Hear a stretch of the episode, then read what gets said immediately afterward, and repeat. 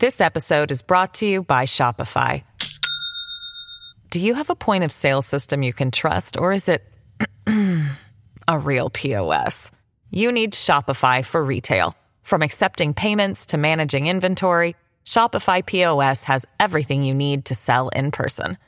Go to shopify.com/system all lowercase to take your retail business to the next level today. That's shopify.com/system. Hey, it's Ryan Reynolds, and I'm here with Keith, co star of my upcoming film, If, only in theaters, May 17th. Do you want to tell people the big news? All right, I'll do it. Sign up now and you'll get unlimited for $15 a month in six months of Paramount Plus Essential Plan on us. Mintmobile.com slash switch. Upfront payment of $45 equivalent to $15 per month. Unlimited over 40 gigabytes per month. Face lower speeds. Videos at 480p. Active Mint customers by 531.24 get six months of Paramount Plus Essential Plan. Auto renews after six months. Offer ends May 31st, 2024. Separate Paramount Plus registration required. Terms and conditions apply if rated PG. At Evernorth Health Services, we believe costs shouldn't get in the way of life-changing care. And we're doing everything in our power to make it possible. Behavioral health solutions that also keep your projections at their best? It's possible. Pharmacy benefits that benefit your bottom line? It's possible. Complex specialty care that cares about your ROI?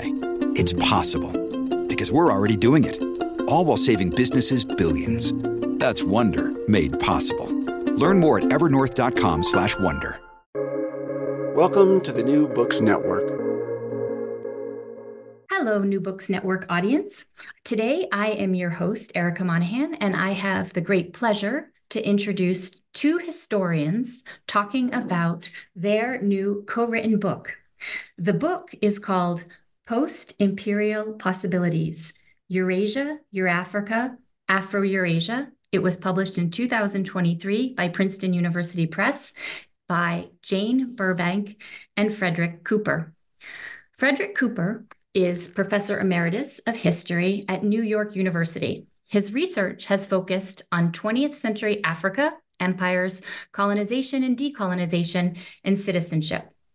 Among his books are the 2005 Colonialism in Question Theory, Knowledge, History, um, he also wrote, which we'll come, we'll talk about this and um, to set up our conversation. He co-wrote with his co-author today, Jane Burbank, "Empires in World History: Power and the Politics of Difference," which was also published by Princeton University Press in 2010. He has written "Citizenship Between Empire and Nation." Remaking France and French Africa, 1945 to 1960. Africa in the World Capitalism, Empire, Nation State.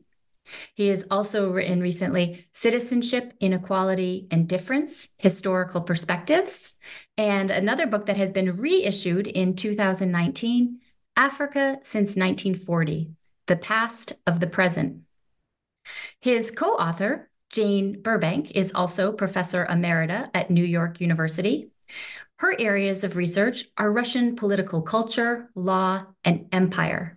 She has been studying Russian empire for a very long time, as her bibliography displays. Her first book was Intelligentsia and Revolution Russian Views of Bolshevism, 1917 to 1922. She followed that up with Russian Peasants Go to Court Legal Culture in the Countryside, 1905 to 1917. In the wake of the Soviet Union, uh, Jane, uh, uh, Soviet Union's collapse in 1991, Jane Burbank has been among the pioneering historians in really starting to question and re-examine and re-examine questions about Russian Empire. In 1998, with co-editors David co-editor David Ransel, she put out a volume, Imperial Russia: New Histories for the Empire.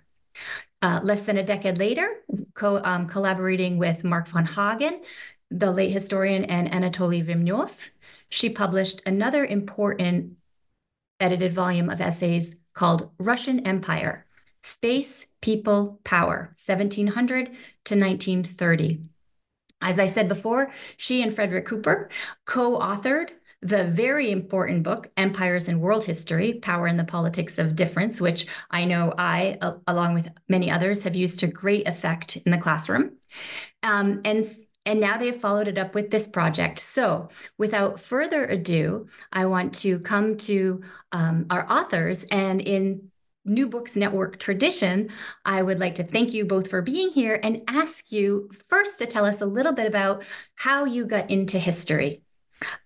And whoever likes to go first is welcome to. Well, I can start because I think I got into history a few years before Jane did. Uh, I actually went to university, Stanford, thinking I was going to be a physics major, uh, but I got interested in Africa and history at around the same uh, time, uh, mainly as a consequence of, of uh, the Vietnam War. This was in the 1960s, uh, and an interest in in, in anti-imperialism and and and in people people's mobilization against various forms of colonial rule. Uh, so I started out in, in in a in a line that I've in some ways ended ended uh, up in, uh, but once I started, I really got hooked on on the history and seeing history not only as possibilities but as constraints. Uh, well, I too uh, ended up in history uh, by a kind of accident, an accident of liberal arts education at Reed College uh, I decided to take, um, I was interested in comparative literature, and I decided to take a hard language with a great literature. That would be Russian. So I started out as an undergraduate as a major in Russian literature. Um, and several years later, after uh, many 60s style adventures, um, I ended up at the Soviet Studies program at Harvard University the uh, area studies program uh, at that time. And that allowed me to study history, economics, political science, in addition to literature and language. And in taking my um, a seminar on history, I I just discovered uh, my way. I, I, just discovered that this was what I really wanted to do. I wanted to work with real people um, who had lived as as opposed to uh, fictional ones. And so after that, I stayed on the straight and narrow path of studying Russian history. Oh, or should you. I say, the twisted path? twisted path. Probably better put. Yeah, thank you. Okay, my next question is why did you write this book? This, after all, is something I, I take it of a follow up to your 2010 volume that I've mentioned, Empires in World History. Um, and so I'd like to I, I'd like to ask you about how, why, and maybe when you decided to take on such a big collaborative project again. Well, our publisher, Princeton, wanted us to do a sequel to the Empires book, which would have been a kind of end of, of Empires book. But as we thought about it, uh, we we realized that uh, this would either be a, a, somewhat misleading history in that would focus on uh, on uh, a, a, set of pathways out of empire into something else, but then there are a lot of pathways that are out of something else into into something different. So we're either going to write a history that was too narrow or a history that that was a history of everything, which would be impossible to do. So what we decided to do was to write a, a, a history about uh, about political projects getting out of empire that would that would bring out some of the themes we wanted to think think about in seeing alternative pathways out of, of empire, but without having obligating ourselves to write a history uh, of, of how every kind of every variety of polity in the world actually came to be. So it's that kind of reflection that led us to write a book about it about post-imperial projects. And I should add that it really started out as an article. This book started out as an article, uh, I, and, and even started out as a talk, a couple of uh, talks at, at some universities, because both of us had worked on portions of what would become the book earlier. I had written about Eurasianism in my very first book, which came from my dissertation. Uh, and Fred had been writing about uh, Eurafrica in his books. And uh, we gave a couple of talks at uh, European institutions on Eura- Eurasia and Eurafrica. We thought this worked well together. And um, one colleague suggested that uh, where was Asia in this, that we should think about Eurasia. That was all before COVID. And when we sat down during hibernating in, in our New York apartment, uh, after retirement, unable to travel as we had hoped, uh, we started writing this article. And the article grew and grew and grew. And then we realized it was a book. Okay. Thank you. The um okay, let's get to let's get into some of the meat of the book. Um, so the book is occupied by three projects. Eurasia, a Eurasianism, Eurafrica, and Afroasia, all of which are to date unrealized. Um, and and they emerge, well, at least Eurafrica and Afro Afroasia emerge in a context of decolonization, um, which is very important. And as an aside, I just want to mention to all the readers out here, I was astounded at the amount of knowledge that goes into this book. I mean, the the bang for one's buck in terms of um, what's in here was was so eye-opening and educational and i'm so grateful that you have done this work kind of the payoff of having two erudite experts putting their heads together on on these topics. Um, but so please if you could and and you can't do it all in in the short time we have but could you lay out for us what these three projects are? Perhaps we'll start with and the order they come in the book eurasia eurasianism. Um, well first we could also say that uh, eurasia um, is a emerged or emerged to be a vibrant project um, in a context if not decolonization, rather imperial collapse. So, uh, first in the 1920s, after the collapse of the Russian Empire, uh, in during World War One and the revolutions, um, the theory of Eurasianism was created and given a name in the 1920s, and I think its most um, uh, prominent spokespeople emerge at that time. So it's a anti, it's a post-imperial project. And it got a new life at the end of the book. Uh, we talk about imperialism redux. I mean, Eurasianism redux. It got a uh, a comeback again during a period of imperial collapse. This time, the collapse of the Soviet Union. So, what is it? Uh, Eurasianism. I'll try to be brief. Uh, it's a theory uh, created by Russian emigres uh, based on um, predecessor um, interest in Russia's East that preceded um, uh, World War One, uh, and the idea is that Russia should not be oriented toward Europe as um, its intellectuals had been for the past um, 200 years at least at that time, but rather that Russia should be thinking of itself, uh, leaders, Russian leaders, Russian intellectuals should think of themselves as bound to the peoples of the Eurasian space, that is, the space to the east, Siberia, Central Asia, Turkic, Mongol people, in addition to Slavic ones. Uh, and that the whole orientation toward Europe and to be becoming part of Europe was an enormous mistake. That is the argument. The argument is that there is a natural affinity among the peoples of the great Eurasian transcontinental space, affinities based on long histories of contact and politics and culture that made them the natural, natural uh, geophysical and political and cultural unit. So I'll let Fred go ahead with yeah. Afro-Asia. Yeah, thank you for that. We'll come back to that a bit. And now let's move to our um, next project, Afro-Eurasia. You're, you... Afro, well, I'll start with, with, with Eurafrica. Correct. Thank uh, you. And uh, its, its early version, date, dating to the 1920s, was really a project for uh, cooperation among Euro European colonial powers to, to, to exploit uh, Africa together rather than uh, as as rivals, uh, very much in the shadow of inter-empire wars.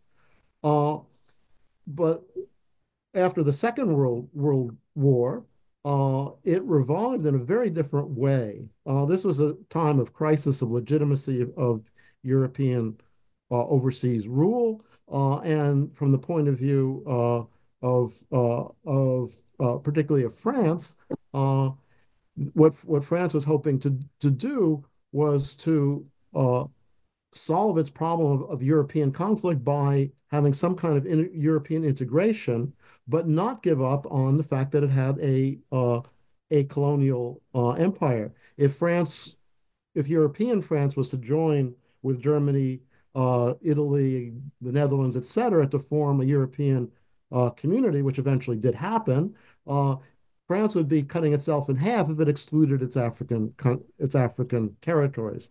From Africans' point of view, the the the attraction uh, was related, but actually with the opposite implication. Uh, African leaders, French African leaders, wanted to take advantage of the crisis of legitimacy to make to turn Europe's claim on Africa into Africa's claim on Europe. Uh, that is to uh, include itself in any project for European integration and to use that as a, as a, a standing point from which to claim access to European resources to make up for all the inequality uh, that had been the result of, of colonial uh, exploitation.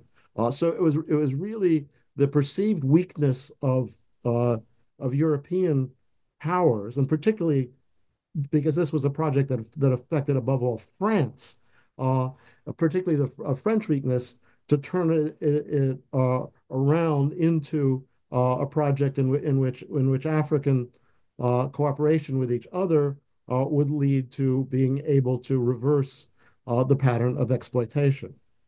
Oh, so the the, the project of your your uh, of Eurafrica depended on the on two forms of solidarity that that Leopold Senghor uh, liked to talk about: horizontal solidarity, Africans with each other, and vertical solidarity, at the relationship of Africa to France, which he would turn into using using horizontal solidarity to turn vertical solidarity into claim making on France. Now, Afro uh, Asia uh, is exactly the reverse of, of that. It was to develop horizontal solidarity among states coming out of uh, colonization and, and use that solidarity to, to transform fundamentally the nature of the of global political order. There were actually pre-war versions too, like the League of Imperialism, founded in 1927, where all sorts of movements uh, in different countries tried to combine together to combat imperialism.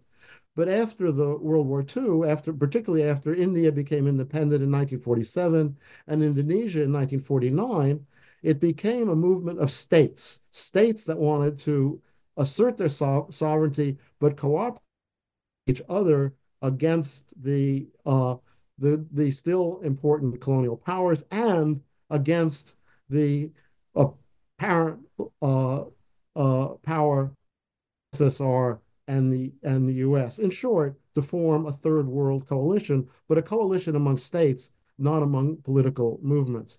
Now, this culminated in the Bandung Conference of 1955, and since then there have been other attempts uh, in in order to try to revive uh, Afro-Asia in relationship to uh, to state sovereignty, to define economic sovereignty, to, to claim economic sovereignty as well as political sovereignty. So that's the, the changing forms that both these, these projects had over the decades. Thank you so much. Yeah, I um I'm a, a, New Englander, so a little bit of a, a Yankee, you might say. And I really um, picked up on that, you know, almost irony of how a project that began as something exploitative was transformed into something to serve kind of a vision of um, compensatory justice, of being really included in the French imperial project in a way that would benefit it. Um, uh, so, so that that was tremendous, and I just the the your your chapter on Afro Eurasia for me, one of the things I really appreciated about this book um, is how we see you show so many of these modern problems associated with multiple identities and mobilities that were already quite salient, already quite identified in the 20th century. People are talking about these issues and, and thinking about uh, different ways to, to navigate them. Um, so I, I thought that was really impressive, and I encourage people to um, read this. The read this. Um, I want to now ask you. So we've laid out these kind of three general projects, and I want to ask you did Putin's ex- escalation of the war with the invasion of Ukraine in February 2022, when this work is already underway for you, uh, did this full scale invasion alter your vision for the volume? And if so, how? Um, the the answer is uh, no. The vision of the volume was already set, and a first draft of the novel was complete. I mean, of the book was complete um, in August 2021. Uh, actually, in the in and it, that ended. The first version of the book ended with Eurasia Redux, the coming back of Eurasianism as a major theory, inspiring um, the uh, the imperial comeback of the Russian Federation and uh, the final chapter ended with Putin's speech in Crimea in July 2021, in which he uses a vocabulary which I identified very much as coming from the neo Eurasianists, from Gumilyov in particular, and in which he articulated um, a position that could be described as Eurasianist to his uh, Crimean audience, um, to Tatars, uh, to Ukrainians, uh, to Russians in Crimea, where he said, "You're all part of the Russian homeland. You should be feel yourselves part of the Russian homeland." Um, and he really laid out the sort of vision of uh, Crimea incorporated into into uh, into Russia, but with this ideology of um, a multi uh, multi-ethnic um, base uh, of peoples who should belong to Russia.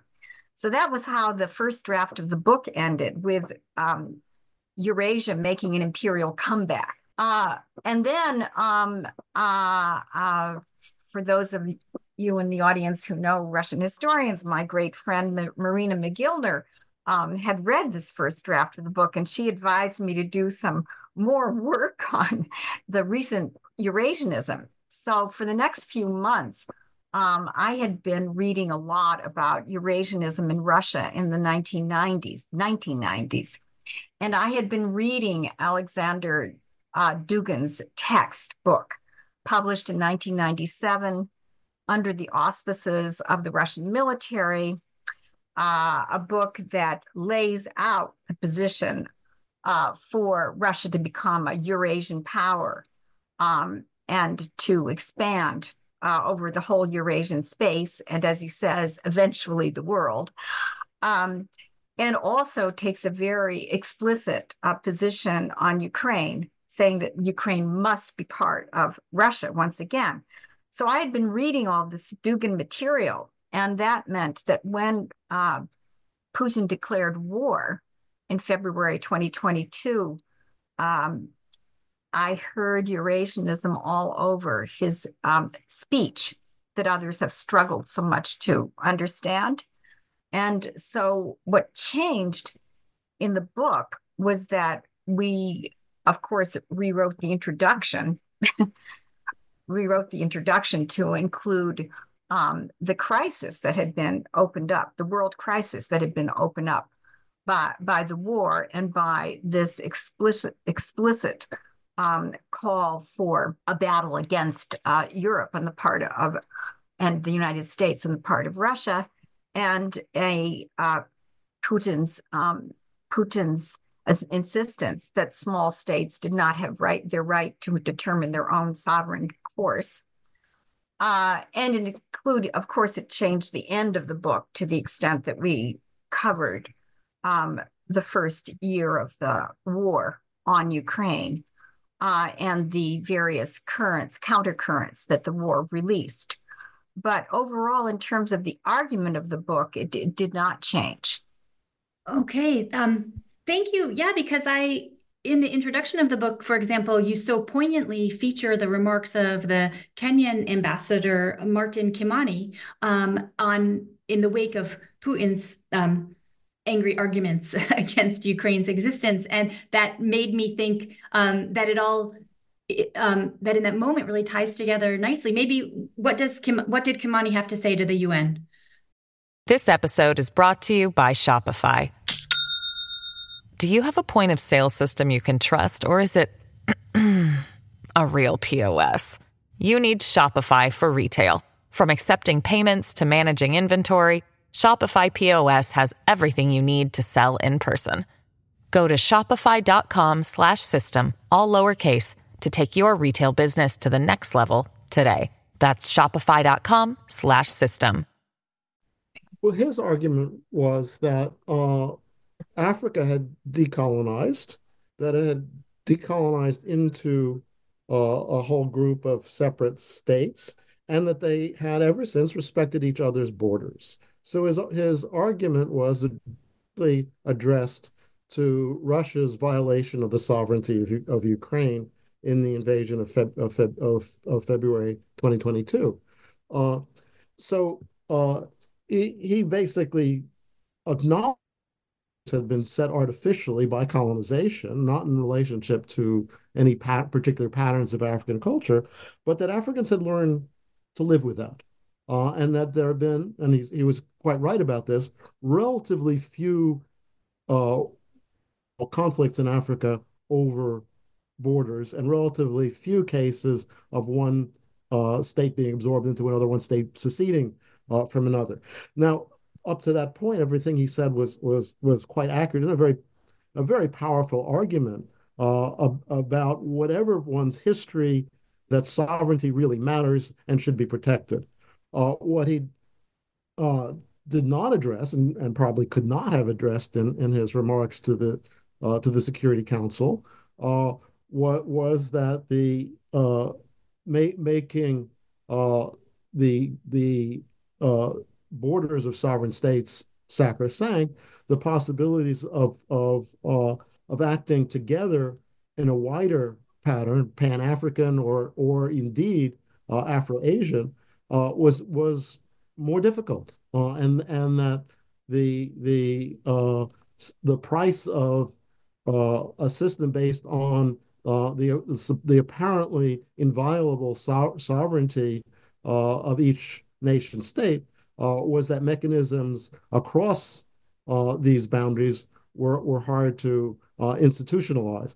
M- most important of which was that the inequality between the ex-colonial and the ex-colonized states became a, a matter of concern within each state rather than uh, for a, a, global community uh, as a whole. So European powers, in freeing, one might say, uh, their states from colonial rule, they also freed themselves from any obligation to the people of those of those states for uh, economic uh, and social uh, progress. Uh, those states could ask for foreign aid, but they were not in a uh, institutional position to make to make to make claims. So it's a two-sided process. On the one hand, recognition of sovereignty is a very important way for pe- for people uh, to uh, protect themselves.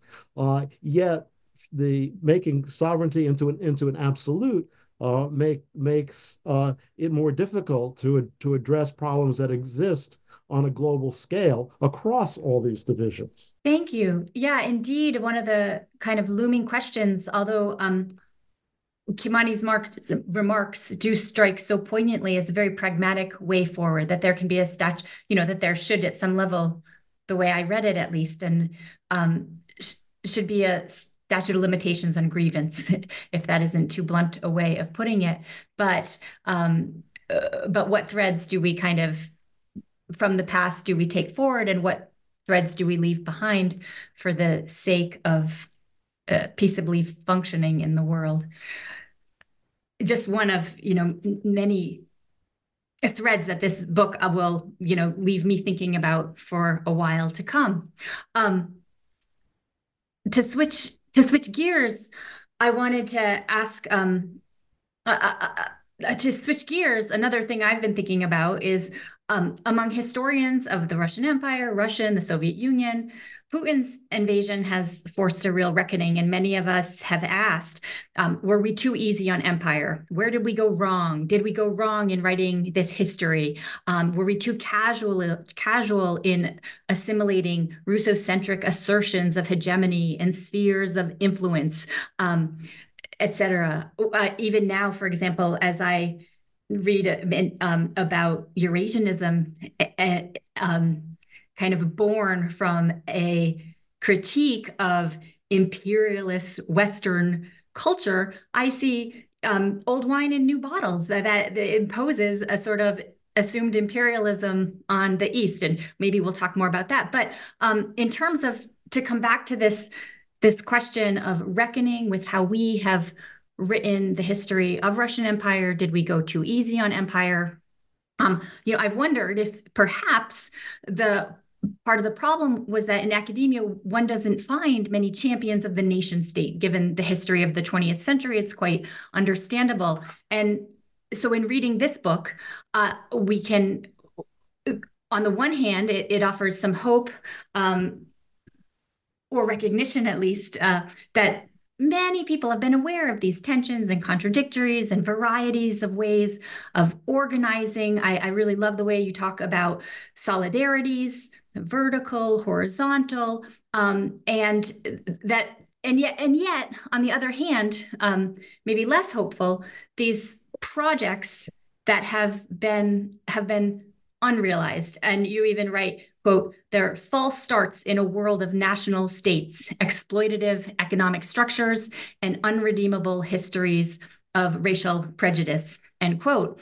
Um, and so this one of the questions that I wanted to ask is who is this book for? Is it for historians? Is it for political scientists?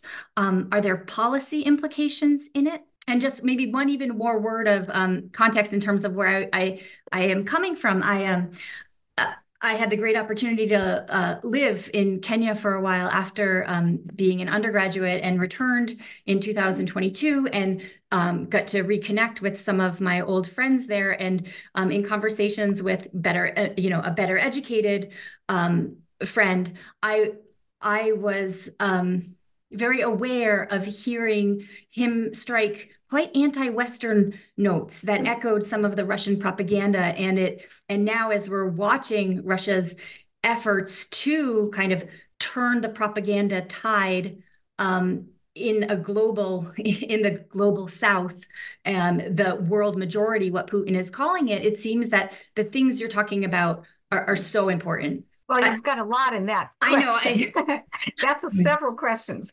Um, uh, let me start uh, a bit with the um, uh, Russian uh, side of things, um, and well, uh, and also with um, the the nation state issue.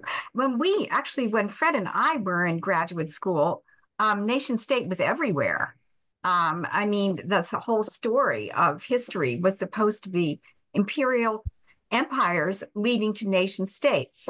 And the theorists of the nation state um, were very dominant, even as we were um, in the 1970s and 1980s, especially uh, during the time of kind of a weakening of the Soviet Union. Um, nationalism and the, the theory of nation and when nation states get formed and uh, so on. This was very much in the wind and very prominent in theory uh, in, in theories, historic historians' theories. So our first book, um, Empires in World History, really tried to take this on to show that um, first there was not a sing one trajectory for state forms in this world. There were many of them. Um, that empires had been the most predominant, most dominant form of uh, political organization throughout world history everywhere, but also that there were many different kinds of empires. That was a major argument of the first book. Empire was not one thing. And nation state, a term that actually appeared in the mid 20th century, was also not one thing that these were not the only state forms.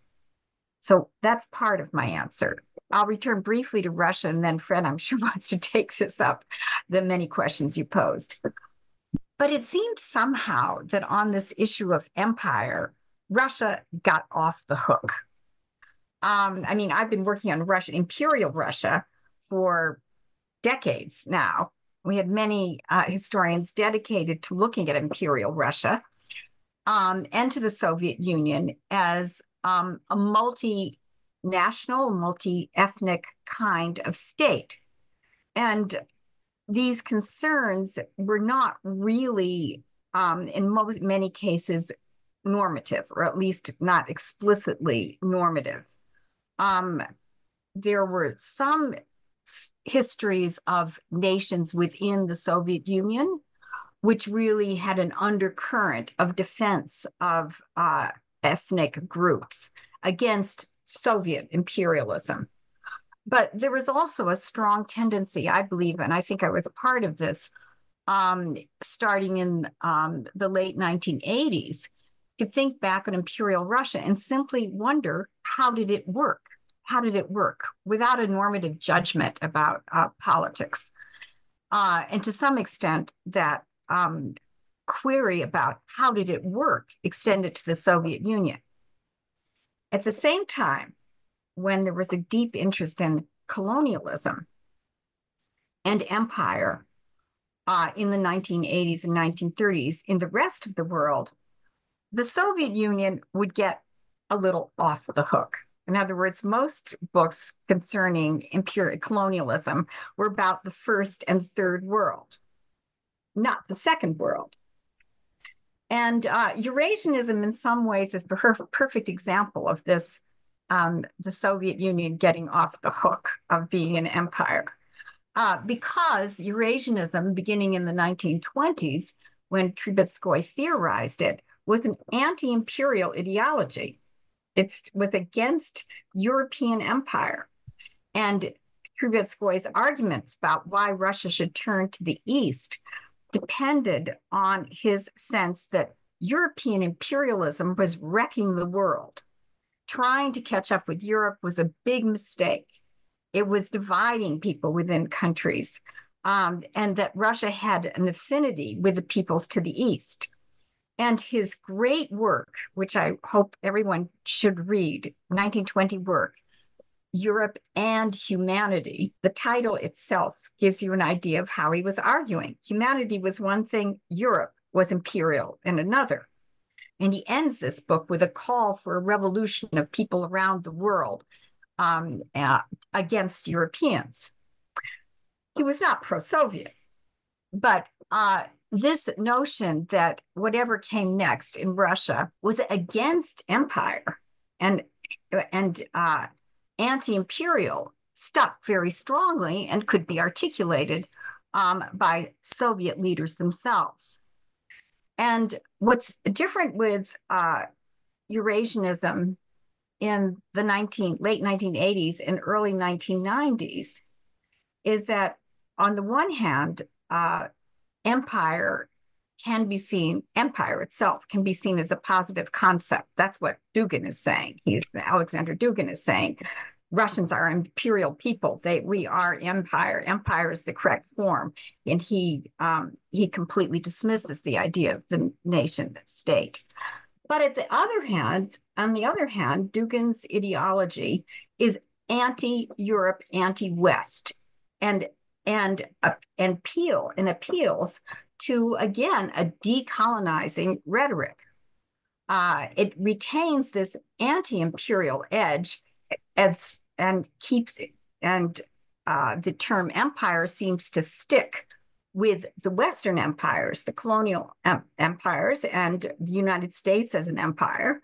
But positively, um, Russia as an imperial formation is defending, according to this theory, um, itself against an assertive, aggressive Western uh, world. So we see in, in this, in Eurasianism, we can see how, once again, Russia positions itself as defending the exploited of the earth against the uh, aggressive Western uh, imperialists. Thank you, and and which is exactly kind of the thread I was hearing from my friend in Kenya, which I think is a nice segue into Fred talking, speaking to this.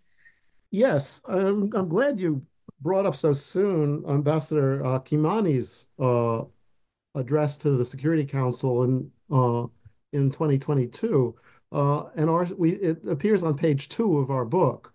Uh, so we gave it such prominence because it it points to the fundamental uh, ambiguity of the concept of, of nation state. He was defending sovereignty against an imperialist ag aggression, and it does come out of an African experience of, of liberation from uh, colonial rule some some decades uh, earlier, and he sees the relationship of that uh, to what's gone on uh, uh, ever ever since. Uh, but it also runs into the the unsaid in his in intervention, which is that the the nation state system ha has proved inadequate for overcoming the inequality that it, that that history has has has produced. so that that kind of uh, ambivalence is some is something we do want our readers to uh, to to to see. Uh, so, in a sense, our uh, bo both uh, the uh, Eurasian parts of the book and the and the and the the Euro-African and the Afro-Asian parts of of the book are all addressing the question of after empire what. All all these movements were were Uh, extremely critical uh, of uh, partic- uh, of uh, empire, particularly Western European uh, empire. but they pose the question of, of what are what could come next. and it's important to remember that the the both the movements, both the Afro Euro-African and the Afro-Asian movements were, were alive and, and, indeed at their height of strength in the 1950s.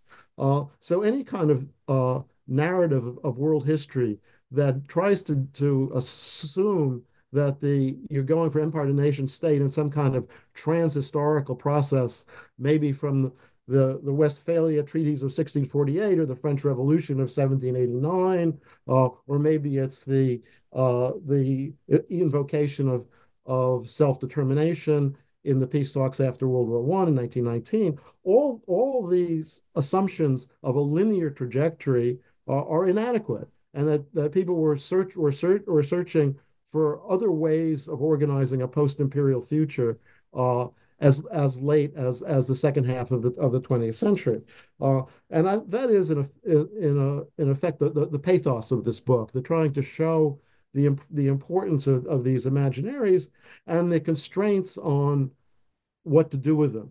The uh, Eurasian one becomes perverted into in, into a call for reconstituting empire.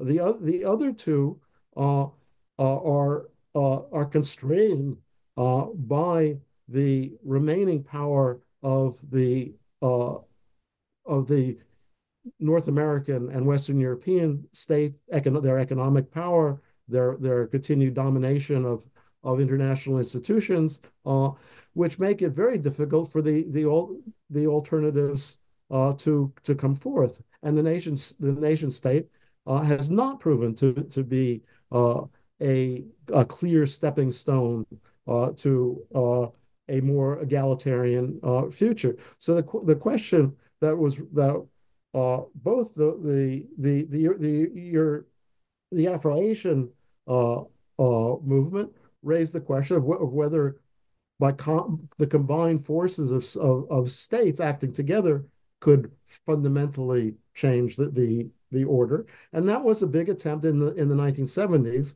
under the, the name of New International Economic Order, uh, which was shot down uh, by uh, the major powers and never in the first world and never got the backing of the second world in the in the in the 1970s.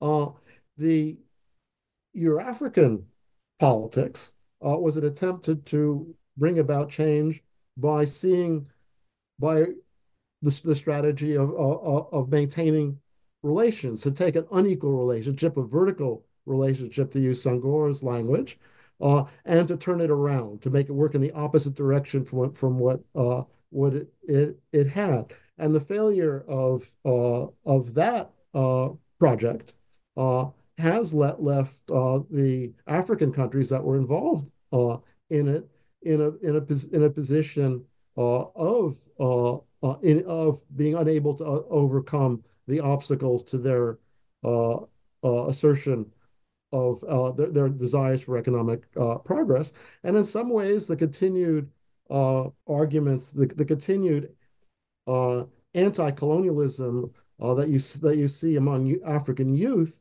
60 years after the formal end of, of colonization reflects frustration uh, with the form that decolonization has actually taken, with its actual with the limitations uh, that its the its form has taken that has not enabled it to be that has not ena enabled uh, Africans to be in the position to make effective the claims they had on the resources they need to improve the lives of most people on the continent. Thank you. I want to um, ask you to maybe talk about Leopold Senghor a little bit more. He's an important figure in your discussion of Eurafrica, um, who a very sympathetic figure, who nonetheless goes on to um, be the president of Senegal and maintain power for a quarter of a century thereabouts, um, creating a, a, single party state. And you mentioned, oh, this was something, this was one of Lenin's ideas that, that, that took root. And and so I, I wanted to ask you, tell us a little bit more about him. Does he remain a sympathetic character for you? And and uh, what might it say about um, the strongman politics of of Africa that you talk about. So um, that that is kind of not central to your book. It's in but it's in the background. When you talk about the what or is it the organization of african unity kind of cynic, uh, cynically referred to as a mutual protection society for strongman leaders. And and i just so i wanted to ask you maybe to uh, talk about Senghor a little bit as shedding light on some of the trends that are there in this history you've told. Well, I think Senghor is, a, as a, in a way, a tragic figure uh, that he became what he warned against. Uh, Senghor uh, understood the risks of confining politics to territorial boundaries. And one of the uh, things he hoped for in having uh, a, a layered approach to sovereignty rather than an absolutist approach to sovereignty uh, was that was, was that rights could be guaranteed at a, at a higher level of the polity than that in which politicians were, go, were, were going after each, each other's throats. Uh, so he he thought that his vision of of a of a Euro-African future was that each territory would would have uh, executive and a legislature. There would be an African federation, which would be his expression of horizontal solidarity of, of, uh, of Africans. This would also be institutionalized with an executive and a legislature. And the third la la layer would be what used to be the French Empire and would become a confederation of equal uh, states, one of which was the African Federation. Uh, when this did not come to pass, what, what Senghor was left with was the, the bottom of those three layers only, and that is Senegal as a, as a sovereign national state. Uh, and what uh, and Senghor became a prime actor in exactly the kind of politics that he that he feared. There would be a zero-sum struggle for power. That the one of the few resources that Senegal would have would be its sovereignty, its ability to control uh, relations between the territory and the outside world. And Senghor leapt. He, he didn't fall into the trap. He leapt into it. Uh, and became and became the, the kind of uh, practitioner of zero sum politics in Senegal that he that he had feared uh, would happen uh, if that was the if that was the only form in which sovereignty could could take. Uh, so. Uh, two years after he became president of an in, of independent uh, Senegal, he not only fired his his leading ally in the political struggles up until that that point, Mamadou Dia, uh, but put him in prison, uh, where he stayed for over over a decade. And he he abolished multiple uh, parties and, be, and became uh, a single party uh, uh, ruler. He repented of that. He eventually did reinstate multiple partyism, and unlike many of his fellow leaders of of of of Africa, he did he did in 1980 take an honorable retirement but he stayed way too long in in in, power uh, and repressed the uh, and repressed uh, dissent. So the the critiques of of of him are are fully uh, uh, of, of what he did in power. I think are, are entirely uh, justified. What re- what remains it, it is his own understanding that he elaborated before he came to power over over the types of over the different options, different political possibilities that that existed, and the dangers uh, of the one that he that he ended up uh, with. So I think thinking of thinking about Senghor as political theorist, and I think his notions of horizontal and vertical solidarity and the relationship between the two is an insight that is important not only for, for his own political movements, but for the world in general. We are dealing with a relationship of political of vertical and horizontal solidarities in our politics all the time, and we need to think clearly about their implications. I think Senghor gives us an important lesson in political theory for that. And I think the effort that he tried to make, the, his his effort at political imagination, uh, is is something that's extremely important. Uh, but none but none of it belittles uh, the, the the fact that uh, as uh, the leader of a territorially defined uh, he engaged in in the, some in the same practices that many of his fellow leaders did, which which were which were authoritarian. Thank you. The book gives a lot of attention to space and, and talks about territory. Um, one question I wanted to ask deals with the Russian Empire.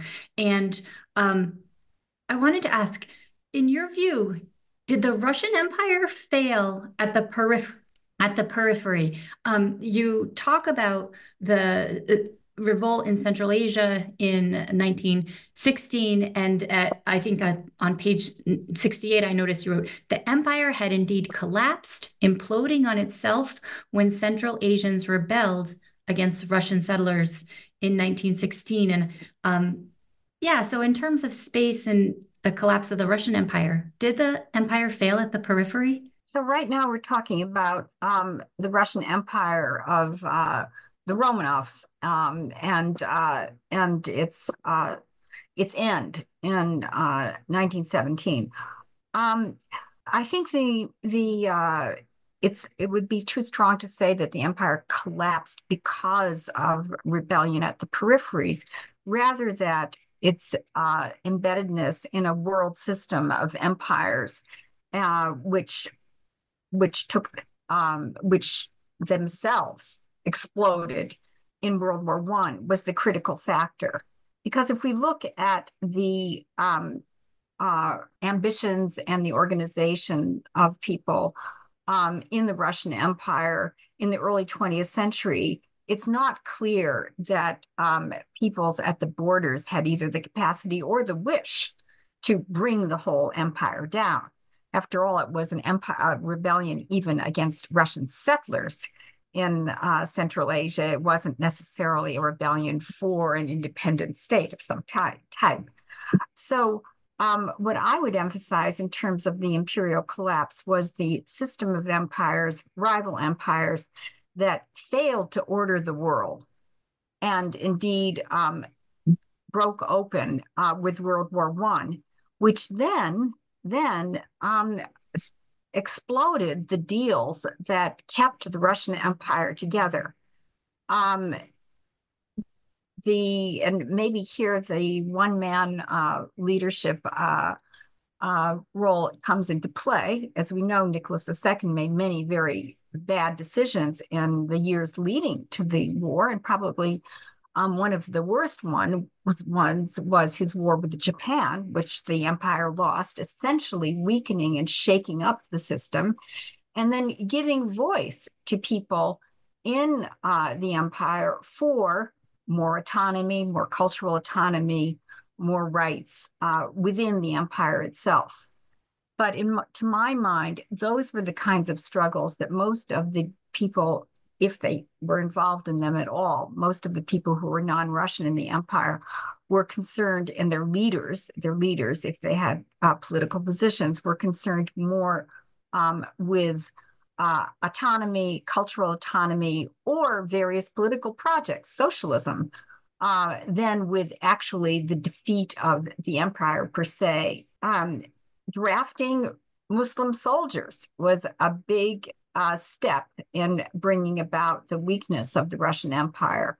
The persecution of Ukrainians from and Ukrainian language for the last 50 years before the war was also part of the configuration of uh, power that allowed um, the um, the uh, le political leaders to attack uh, the Romanovs in 1917. But we have to remember that the most probably the most important event of uh, bringing down the Russian Empire was the February Revolution, 1917, when fundamentally the political elite deserted the Romanovs, but they deserted them for many diff- with many different goals, and not necessarily uh, that of a reconfiguration of independent states.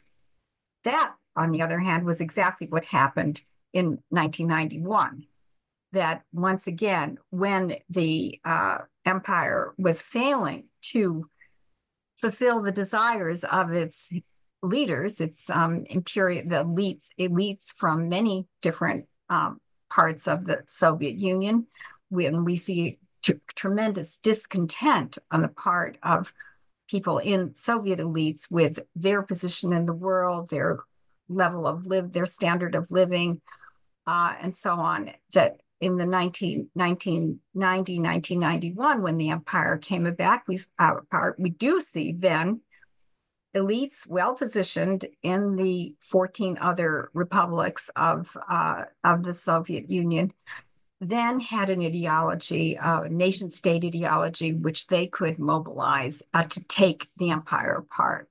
Thank you. Yeah, indeed, such a such a complex, um, such a both times in 1917 and 1991 such a complex phenomenon. The um uh, uh, so i want to next ask you about um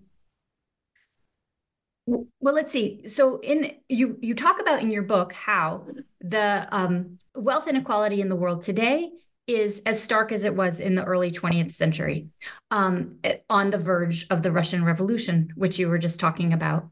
And a, a common thread that uh, that I see in uh, the movements of um, Eurafrica and Afroasia is this explicit attention to and concern for um, hierarchical relations, transmission, relations between high and low, and for the Eurasianists too, with respect to culture, um, let me not exclude it, although I kind of read Eurasianism as a different phenomenon than these other two projects, a less sympathetic one, to be frank.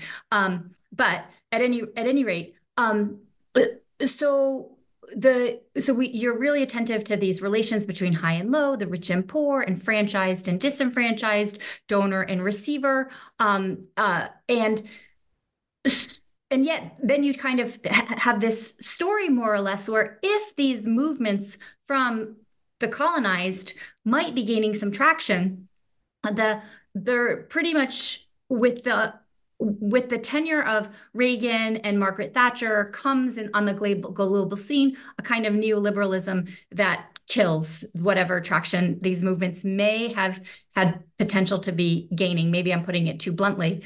Um, so I wanted to maybe ask you: Is that is that a fair assessment? Um, could you say a little bit more about that? And also, I want to ask the question: Even as you write, these are unrealized projects. Um, are there kernels of success that you can identify in them? Well, the kernel of, su of success, to take up your last part of the question, uh, is actually the European Union, uh, which which is a model of layered sovereignty.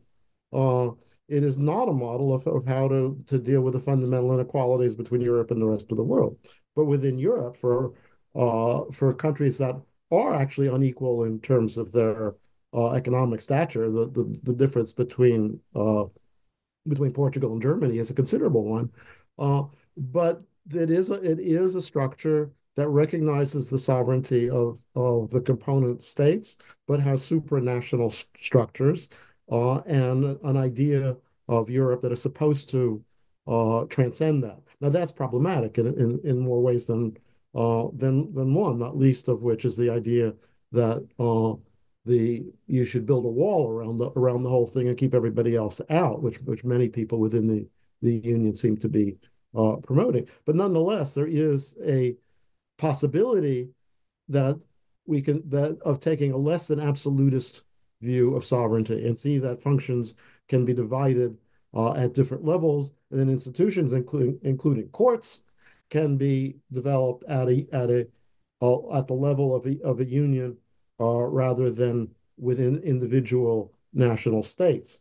Uh, now, this model has has uh, has uh, attracted interest elsewhere, not not least in the the idea of a Eurasian Uh, union that that uh, appeared within the ex-Soviet uh, bloc.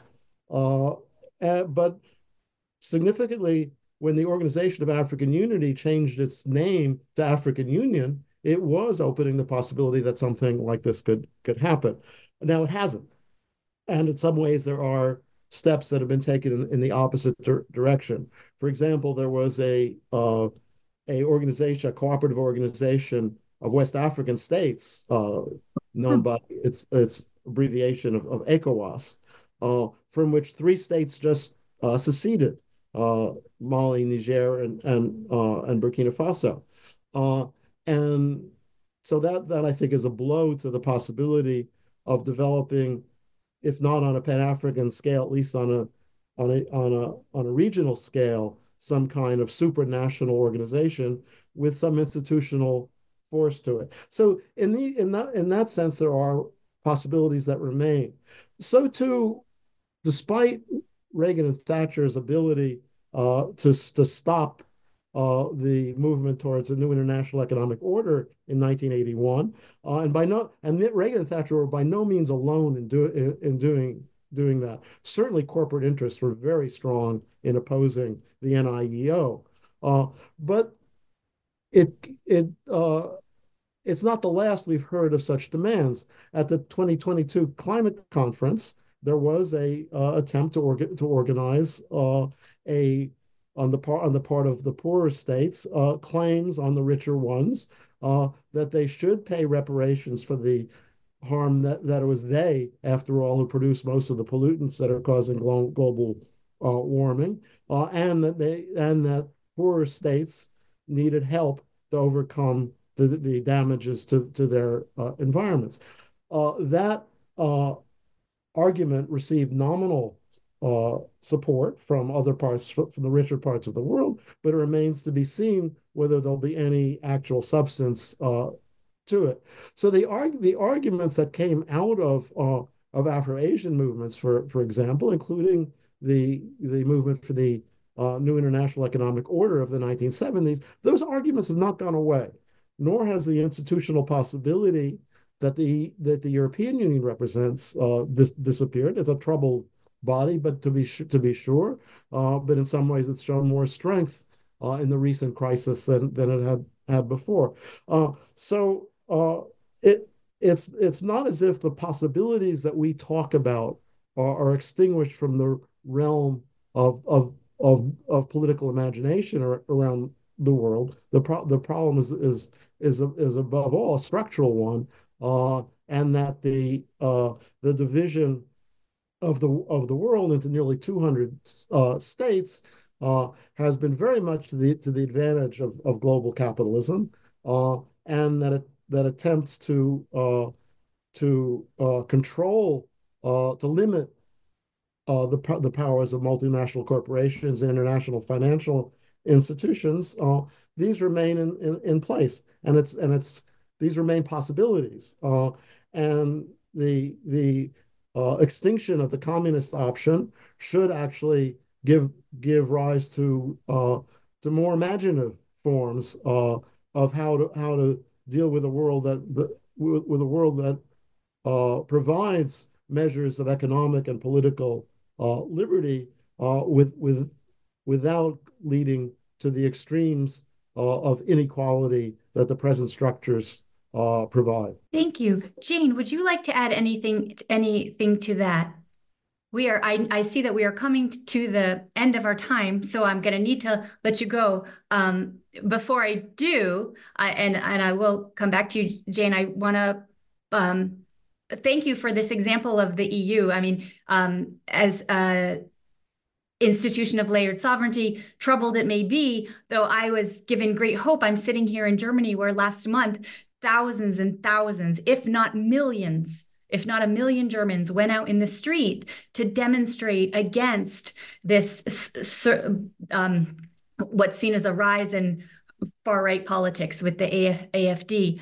Um, and I found that a very hopeful mo- moment of, you know, very normal people um, showing that they were committed to a different path and not a path of far right politics at all. Um, and also along this, you bring up this whole other um, theme. It's in your book a lot. Uh, it's it's plays a role in your book of global corporations and what role they've played in this. And so I want to give a shout out to listeners that um, to listen to an interview um, that I did on the History Ex Silo podcast with Philip Stern and, and Quinn Slobodian about their books, Crack Up Capitalism and Empire Inc., giving a real kind of longue durée perspective on some of the issues that um, you know manifest and are at play in uh, in post-imperial possibilities. Um, before I go, I would like to ask you, um, I would like to thank you so much for your time and ask you our traditional NBN finishing question, which is what are you working on next, um, either individually or together? Um, well, let me start. Uh, you did ask me if I wanted to add to on the last question.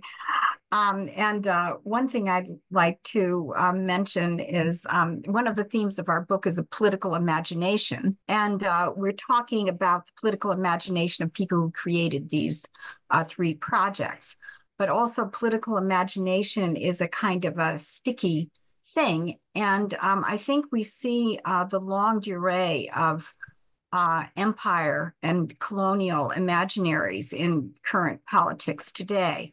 So the romanticization uh, by Africans, some Africans recently, of Russia coming in and replacing France as, as a power to help them out is an example of um, an imaginary uh, about great powers that can help smaller countries. Um, it can be a very deceptive uh, imaginary. And uh, in that line, my the point I'd like to uh, bring out here is in the latest versions of Russian Empire, Eurasianist versions, uh, they are calls an appealing slogan for many people, many elites in politics, has been a multipolar versus a unipolar world. But let's focus on that word, multipolar unipolar. It assumes that there are poles. It's not a, slogan that means that small sovereign states have rights. It's a slogan that says there will be poles. Russia is a pole, Washington, D.C. is a pole, etc. So I think we need to be very careful of falling for a kind of romantic, romantic interpretation of this multipolar view. It is one that once again says great powers decide all for others. So, next project. Now, my next well, my next project, I'm going back to the project I've been working on for over 10 years. Um, it's uh, located in late imperial Russia and in uh, the Kazan province. And it's about law and bureaucrats and policemen um, and how it is that Russian sovereignty, the sovereignty of the state, is carried out by the intermediaries of the legal and law enforcement system. So, in my career, I figure I've written one book primarily on intellectuals, my first one, the next one primarily about peasants, and this one is going to be primarily about bureaucrats. Um, and I hope I've got enough information to, to finish this book. Um, from my study um, outside Russia, unfortunately. Oh, well, I do too. And I look very much look forward to reading it. I think it's a terrific approach, as especially as people talk about maybe an, a post-Putin alternative being the technocratic state. So we we do well to focus on those um, bureaucratic actors. Fred, how about you? Well, I don't have an archival uh, monographic type project that I that I wanted to to to do. Uh, I think now that uh, that I'm years in, in into retirement, uh, uh, I'm I'm content to uh, pursue a mode of you might call reflective and and uh, to to think more about some issues that I've written about. And people ask me to revisit revisit some of the themes that I've uh, worked on in the past. I was just just asked to uh, to go back to some of my earlier work on on labor history and and uh, and uh, and write about in in uh, in a way that that that might interest some uh, trade unionists who, who, are thinking of uh, precedents outside of the European field for for how to talk about uh, issues in, in labor history, and similarly on on some of my past work, particularly my book Colonialism in Question that was published in 2005.